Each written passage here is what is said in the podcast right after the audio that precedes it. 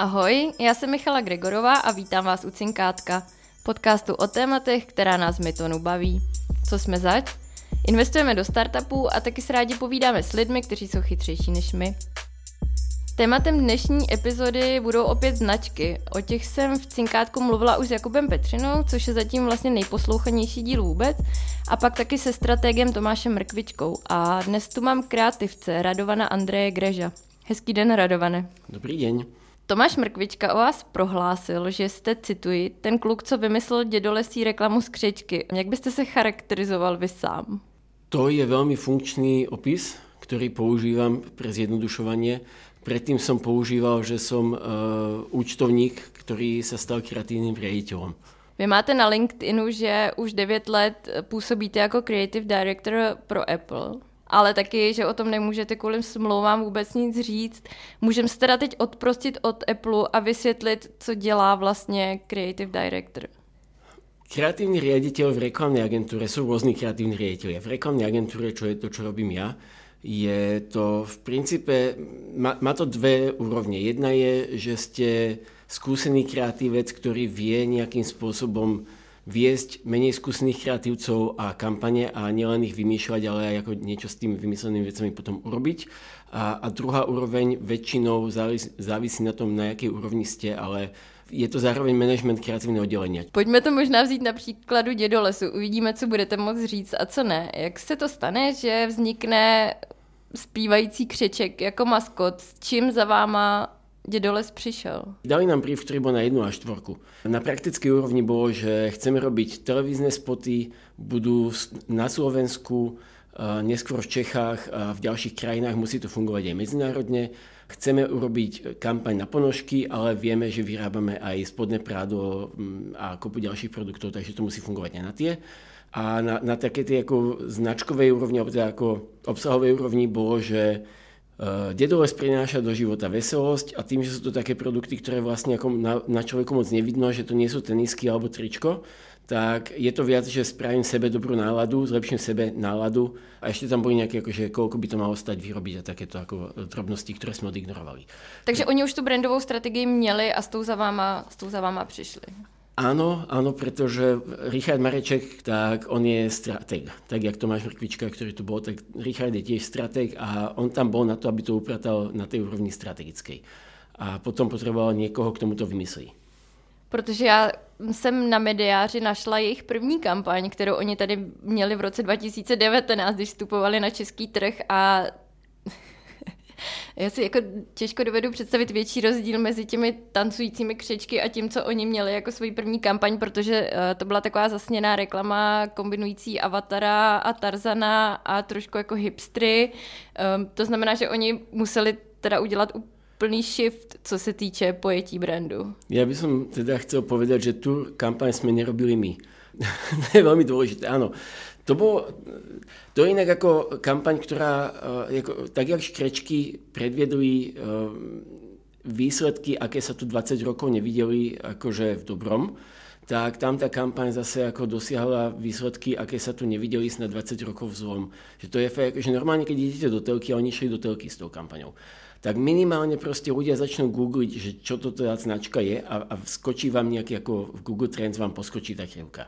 A tam to nespravilo vôbec nič. Vychádzalo to z rôznych, ako, z rôznych dôvodov. Oni sa vtedy, ľudia, ktorí to tam riešili, to videli ako fashion značku a tá reklama bola veľmi fashion, do úrovne také, že síce tam ponožky v jednom zábere sú, ale kým vám to nepoviem a nezačnete ich hľadať, tak ich neuvidíte. A sú tam nejaké ako produkty, ktoré im proste robili pár percent obratov a, a ešte aj logo na záver bolo krátko a malo viditeľné. Zožralo to strašne veľa peňazí, aj v produkcii, aj v médiách a nespravilo to vôbec nič. A Napriek tomu si ten klient povedal nie, že, že to je dôkaz toho, že reklamné kampane a reklamné kampane v telke nefungujú a funguje Facebook, ktorý im performoval, ale povedal si, že len to urobili ako nesprávne. A my máme viacero takýchto klientov, ktorí majú takú ako skúsenosť a je to strašne dobrá spolupráca, keď ten klient už s niekým robil kampaň a popálil sa, pretože mu tam niekto chcel spraviť niečo strašne kreatívne, tak tými klientmi, oni si už raz prešli tým procesom, takže nie sú úplne na zelenej lúke, takže aj s nami ako sa lepšie potom bavia.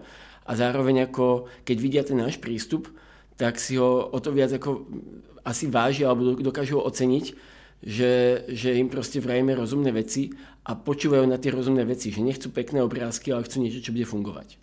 Nicméně vy se ve vaší agentuře Somebody and Somebody specializujete na firmy, které chtějí udělat svoji úplně první brandovou kampaň. Jak tohle to vzniklo? My jsme malá agentúra a chceme robiť veľké kampane.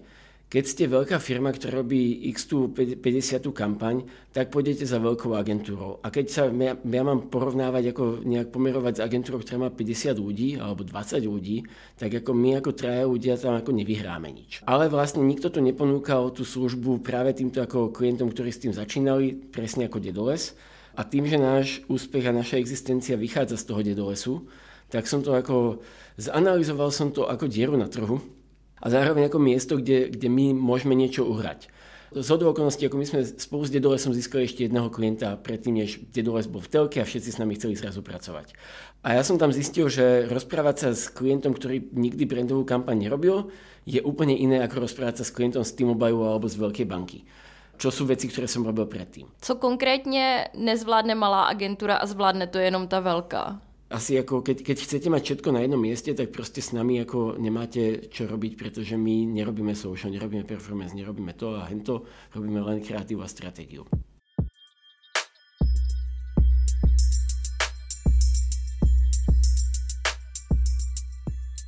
Dá se nějak definovat ten správný moment, kdy za váma má firma přijít, ta firma, která ještě neměla žádnou velkou reklamní kampaň? Já jsem někde četla o zmínce, že, potřebuje, že potřebujete, aby měli budget aspoň 2,5 milionu korun. To byl jeden milník, co jsem našla. Můžete tohle to nějak definovat?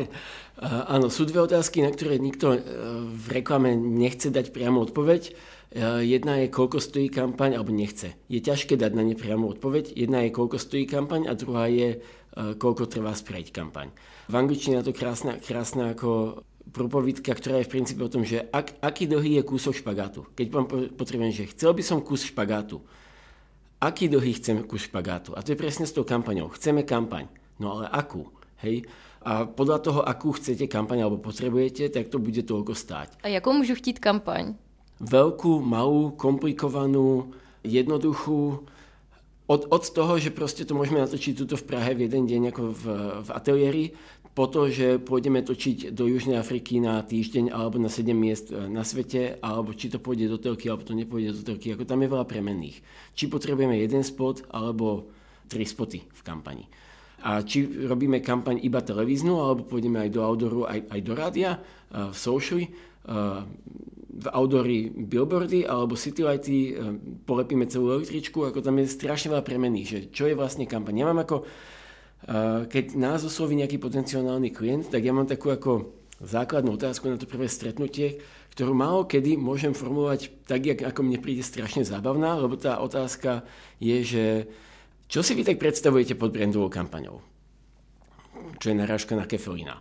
A ale v princípe je to, je to ako veľmi dôležitá otázka, pretože chce, chceme budovať brand, je to, čo povie klient a každý si pod tým predstavuje niečo iné. Niekto si pod tým predstavuje to, že chcú redizajnovať logo, alebo začať robiť nejaké socky, ako nerobiť len performance, ale začať robiť ako socky. A niekto si pod tým predstaví, že chce robiť televíznu kampaň, to je tiež že televízna kampaň môže byť práve taká čisto imidžová, ktorá proste len zanechá nejaký pocit alebo povie, že ste silnejší, než e, si myslíte, alebo môže byť produktovo e, imidžová, kedy proste povieme aj nejaké racionálne dôvody.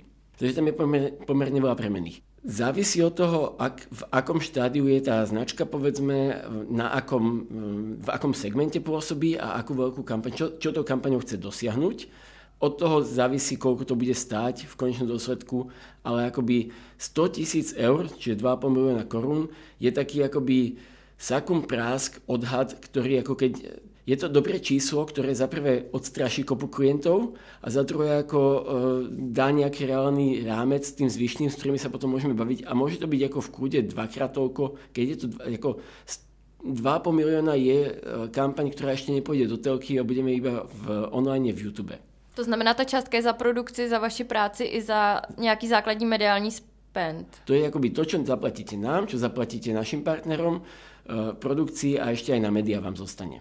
Já jsem na webu konference Reshopper našla, že ten správný moment je, cituji, až začnete cítit, že vám performance a SEO nestačí na další růst, pak je čas podívat se na brand. Jo, to bola tá otázka. V princípe je lepšie prísť skôr ako neskoro, lebo my... Dřív než později. Dřív než později, áno.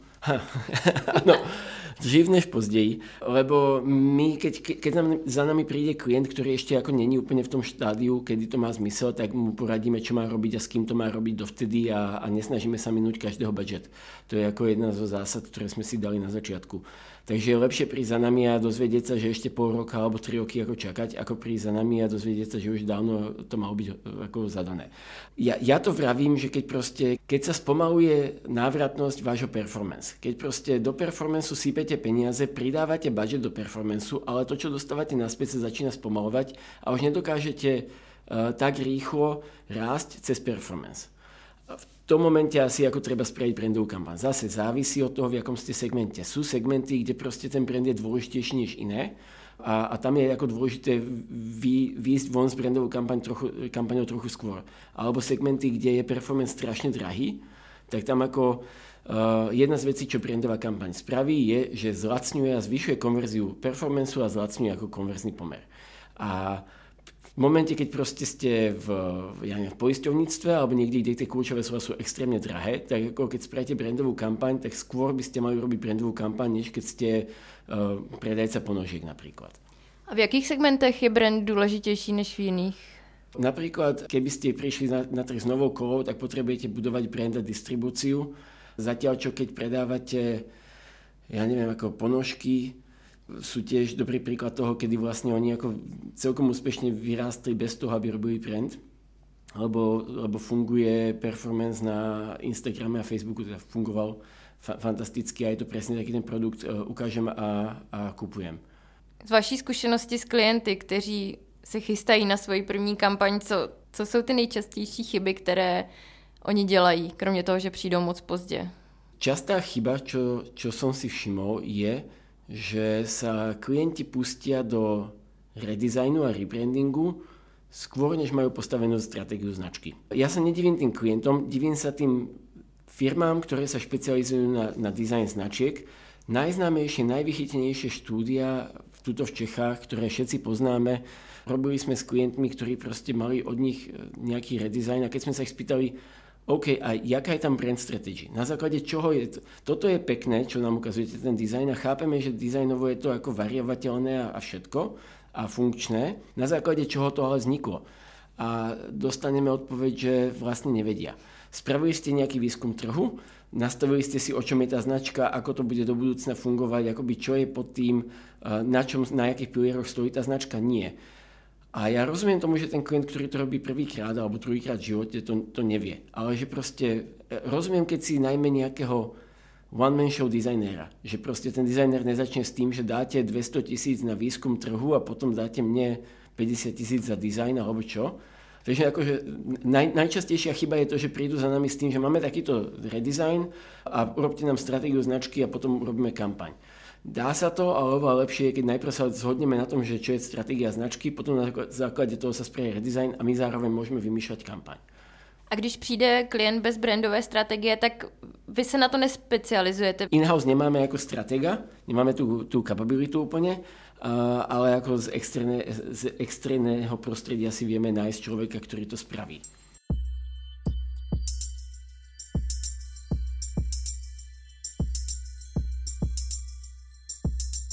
Lidi takzvaně od reklamy si často stěžují, že klientům chybí odvaha. Co to znamená? A kde, kde mají vlastně odvahu sebrat, kde mají firmy, které vlastně jdou poprvé z kůží na trh a těch 100 tisíc euro je pro ně velká částka, kde, kde mají tu odvahu vlastně sehnat? To je moja obľúbená, obľúbené dva slajdy v prezentáciách na konferencii, kde radím klientom, ktorí chcú robiť brandovú kampaň, že sa majú báť a majú mať rešpekt majú mať strach a rešpekt. My robíme kampane pre klientov, ktorých keď tá kampaň nevíde, ich to môže položiť. A to je obrovská, e, obrovská zodpovednosť, lebo keď robíte pre T-Mobile, jak som robil, tak že či T-Mobile spraví jednu, jednu dobrú alebo ako jedna kampaň, keď im kompletne nevíde, aj tak to proste nič strašne sa nestane. Reklama funguje s otrvačnosťou, takže aj zlá kampaň T-Mobile vlastne svoje ciele nejak do, dosiahne a vo veľkom meritku veci sa ni, vôbec nič nestane. A, no a ja vrajím teda na prednáškach ako uh, majte strach rešpekt a potom oslovať ďalej je, alebo odva, uh, majte odvahu. Lebo musíte na tú odvahu niekde nájsť idete minúť obrovské peniaze a keď sa budete báť ich minúť a báť spraviť rozhodnutie, tak to dopadne zle, lebo sa tom budete toľko štúrať, že to nedopadne dobre. Kde majú klienti zobrať odvahu? No, od agentúry. Agentúry sa stiažujú, že klienti nemajú odvahu a nemajú ju. Pretože ja som to zistil, keď som sa stal kreatívnym riaditeľom ešte v veľkých agentúrach, že okolko vlastne je jednoduchšie prísť ku klientovi a ako kreatívny riaditeľ z 20-30 návrhov, čo počujem v tých týždňoch, kedy to pripravujeme od kreatívnych tímov, vyberem 2, 3, 4, 5, ktoré rozpracujeme a prinesieme klientovi. A potom tomu klientovi poviem, prvý návrh má tieto silné stránky, a podľa toho, či sa na to cítite alebo nie, tak poviete aj si slabé stránky. Tento návrh má tieto silné stránky. A ja som si spravil svoju prácu, lebo som doniesol tri návrhy, ktoré každý má nejakú výhodu a každý má nejakú nevýhodu. A potom samozrejme, ako to, čo agentúry nemáme, najrad, nemáme strašne radi od klientov, keď povedia, nemohli by sme skombinovať prvý a druhý návrh. Ale je to ako prirodzené, pretože oni, oni si musia vybrať jeden a s tým musia bežať. A všetko na to musia vsadiť a, a ich šéf potom ako im nedá odmeny, keď e, to dopadne zle. Ja vravím, že, že klient má mať odvahu. Zaprvé akoby pri tých našich menších klientoch my priamo často hovoríme priamo s majiteľom. A ľudia, ktorí podnikajú, tak tú odvahu majú, pretože inak by to nedotiahli na tú úroveň, že majú 2,5 milióna, aby sa s nami ako e, hrali. A druhá vec je, že podľa mňa tú odvahu máte mať od agentúry svojej. A nie, že agentúra vám povie, že majú odvahu, majú odvahu, alebo ja neviem čo, ale mali by ste jej dôverovať, pretože ste si ju nie, z nejakého dôvodu ste si ju vybrali, či už tendrom alebo priamým oslovením. Ako, a je jedno, že či ste si ich vybrali kvôli tomu, že mali dobrý pomer cena výkon, alebo predchádzajúce práce, alebo to, čo vám ukázali, vás os, oslovilo zásadne, ale vybrali ste si ich. A pravdepodobne ste si vybrali agentúru, ktorá to už predtým robila, ktorá nejde prvýkrát robiť brandovú kampaň. Tak asi vedia, čo robia. A pokiaľ im nedôverujete, pokiaľ ako vám tú odvahu nedávajú oni z toho, jak vám povedia, akože vieme, čo robíme, tak ste si vybrali nesprávnu agentúru. A mali by ste to prehodnotiť. A pro mě jako pro diváka těch kampaní se ten nedostatek odvahy projevuje v čem? Je to v tom, že jsou pak ty kampaně nudné? Vlastne áno. Je to, jako, jedna vec je, čo, ten nedostatok odvahy, na ktorú sa stiažujú väčšinou kreatívci alebo agentúry, vychádza z toho, že my chceme robiť, teda my ako kreatívci chcú robiť uh, reklamy, aké tu nikto nikdy neurobil a klienti chcú reklamy, ktoré uh, už trikrát niekto veľmi úspešne spravil, lebo chcú mať tú istotu, že to dobre dopadne. Hej, oni, oni nestoja až tak o to urobiť reklamu, aká tu nikdy nebola, keď nemajú istotu, či to bude fungovať. Takže výsledok toho, toho ako nedostatku odvahy je, že tie reklamy vyzerajú tak nejako všetky podobné a nie sú nejaké zásadne wow a, a odvážne a ono sa to ako nezdá ľuďom dnes, ale napríklad ako tie škrečky pre Dedoles, to bol neuveriteľne odvážny krok. Lebo všetky značky ponožiek zahraničí aj, jak komunikujú aj tuto na našom trhu po Dedolese, tak to vyzerá úplne inak. Sú to proste, je tam nejaká hudba, povedzme, je to tanečné, ale sú tam ľudia, je to, má to vypušované farby a, a ono to tak ako nejak funguje, nefunguje pri tom dedolese však takmer to nekúpili, tie škrečky. A dnes to všetkým príde strašne jedno, jednoduché a, a jasné, ale oni nepočuli hudbu. Ke, ako my sme, celá hudba, na ktorej ako dramaticky ten úspech tej kampane stojí na hudbe, tak to bola ako jedna veta v tom slajde na konci, kde proste ja som tak povedal, ako, že to bola throwaway veta. A, a môže sa nám spievať dedoles, dedoles.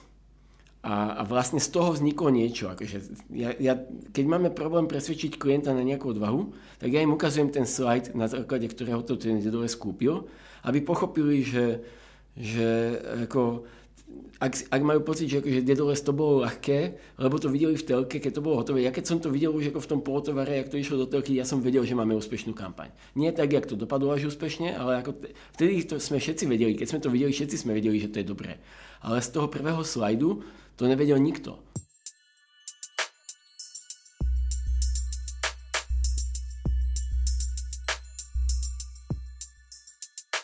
Já myslím, že ta odvaha jejich ještě víc vynikne, když si člověk pustí tu původní uh, kampaň z roku 2019. Já to asi dám do článku podcastu pro porovnání. Já se ještě zastavím naposled u křečků, teda obecně u maskotů. K čemu jsou vůbec dobrý maskoti v kampaních? To, čo funguje dlhodobo pri budovaní značky v kampaniach, je distinctive brand assets, to voláme my. Niekto to volá uh, fluid branding devices a, a čokoľvek. A, a je to proste, sú to prvky, podľa ktorých to spoznáte. Uh, Airbank, dvaja chlapíci na bielom pozadí, uh, jeden tam má ten stôl a t- starý, je, druhý tam nemá stôl. Hej keď ste Alza, tak proste máte Alzáka, ktorý má nejaký rečový prejav. Dedole škrečky majú niečo oblečené, prípadne akékoľvek iné zvieratka dnes už majú niečo oblečené a tancujú a spieva sa do toho a nemusí sa už ani spievať dedole z dedole, aj tak to ľudia poznajú. Ale tie, tie prvky sú rôzne. Keď ste Snickers, tak máte ako dejovú linku, ktorá je o tom, že niekto sa správa nevhodne, pretože je hladný. A potom dostane Snickers a, a začne sa správať normálne. A tieto ako uh, device sú veci, ktoré ľudia spoznávajú a podľa toho spoznávajú značku v komunikácii. A maskoti sú jeden z tých deviceov. Hej. Maskoti, respektíve, um, tie, tie device fungujú najlepšie, keď sú vizuálne, vizuálne. Uh, či to je známa osobnosť, keď máte ja neviem, no... George Clooney u Nespressa. Napríklad, hej, Hinek Čermák uh, pre staropramen tiež. Vidím Hinka, viem, že to je staropramen a stojí to veľa peňazí, alebo máte ako herca, ktorého si Airbank proste zobrali dvoch hercov a, a stali sa z nich ako známi. Takže není to tak, že by každá značka potřebovala maskota, ale potřebuje něco, díky čemu bude dlouhodobě rozlišiteľná její kampaň. Áno, po, presne tak. A to je niečo, čo ako my robíme pre každého klienta. A maskoti sú výhodní. Druhá časť, ako, druhá vec, na, čom sú, na čo sú dobrí maskoti, je, že maskoti sa nestanú slavnými, nezačnú pýtať viac peňazí, nebudú šoferovať opití, uh, takže ako keď si môžete zobrať nejaké ako hercov, ktorých budete používať stále, tak idete do takýchto rizik. Navyše maskoti nestarnú, uh, nezomierajú, proste ako majú, majú takéto výhody. Co se za posledních 20 let zásadne zmenilo ve vaší práci? Do istej miery myslím, že sa, sa zmerali niektoré veci, ktoré fungujú a tá reklama prestala fungovať na, na úrovni ja si myslím, alebo tuto s jedným klientom sa nám to podarilo takto, kedy vlastne nebolo potvrdené, či s jedným klientom sa nám to podarilo takto, nebolo to spôsobené niečím úplne iným. A Ehrenberg Bass Inštitút, čo je austrálsky inštitút marketingový na vysokej škole a oni merajú ako dôsledne, exaktne, e, čo funguje a čo nefunguje v reklame, spravil veľa, veľa výskumov a spravil tie výskumy krížom cez rôzne segmenty a krížom cez rôzne geografické oblasti a dali to dokopy a zistili, že je jedno, či predávate pivo alebo auta alebo bankové produkty, je vlastne jedno, že či ľudí, do veľkej miery je jedno, aký segment ste a či je to racionálne alebo neracionálne rozhodnutie, ľudia na reklamu reagujú rovnako. A tieto veci v reklame fungujú a tieto veci nefungujú. Napísali o tom pár kníh, ktoré sa stali posledných pár rokov veľmi populárne a pre mňa napríklad, ako ja som si prečítal tieto knihy a zrazu veci, ktoré ako inštinktívne som tak nejak asi tušil, tak som to mal na papieri s grafmi a tabulkami a ukázalo sa, že dlhodobé reklamné koncepty fungujú lepšie ako jednotlivé výstrelky a že proste nie potom tam nejaké nové úplne veci typu, že ono vlastne je úplne jedno, čo ľuďom vravíte v tej reklame. Nie úplne.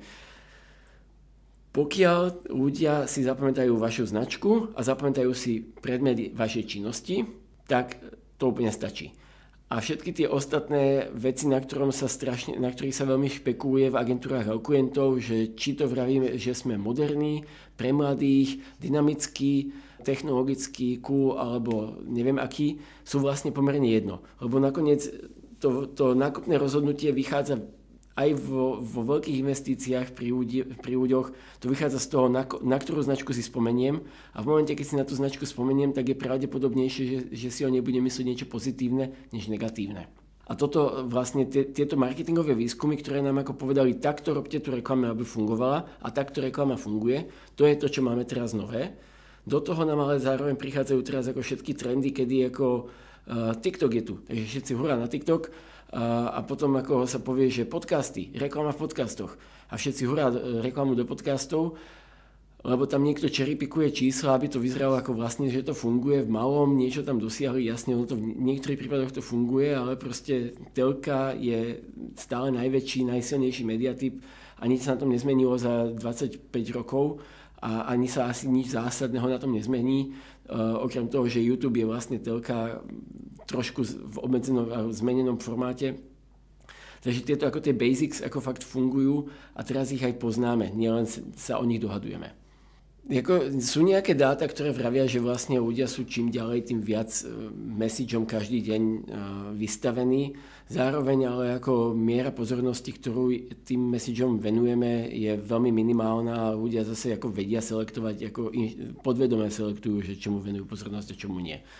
Ja si nemyslím, že ako na, na jednej strane asi bude čím ďalej ťažšie zaujať pozornosť, čo neznamená, že budú užvané tie reklamy, je to ťažšie kvôli tomu, že sa fragmentalizuje media landscape celý a násobuje sa množstvo messageov a množstvo ako deviceov, cez ktoré ako vlastne sa k ľuďom tie message dostanú.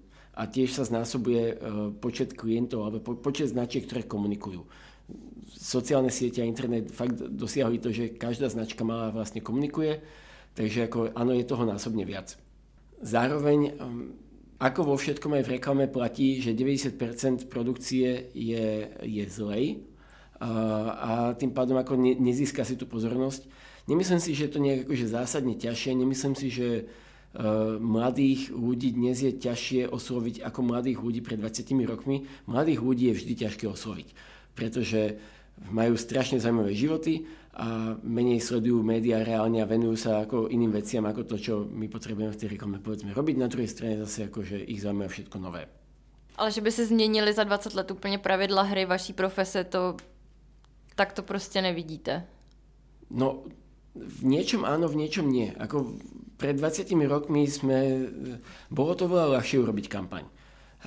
Zároveň tých kampaní bolo výrazne menej, pretože sme urobili televízny spot, ktorý išiel do telky a urobili sme billboard, ktorý išiel do, do, do billboardov, prekvapivo, a print, prípadne rádio. A potom sa robili nejaké letáky a také srandy. Dnes riešime, ako vlastne to, toto, že je oveľa ťažšie spraviť ako len obyčajnú kampaň, čo obyčajná kampaň znamená povedzme, že ideme do telky a urobíme tam 30 sekundovku, v YouTube fungujú najlepšie 15 sekundovky nepreskočiteľné, plus ešte 6 teda ako bumper a po 6 sekundách tam môžu ľudia preskočiť.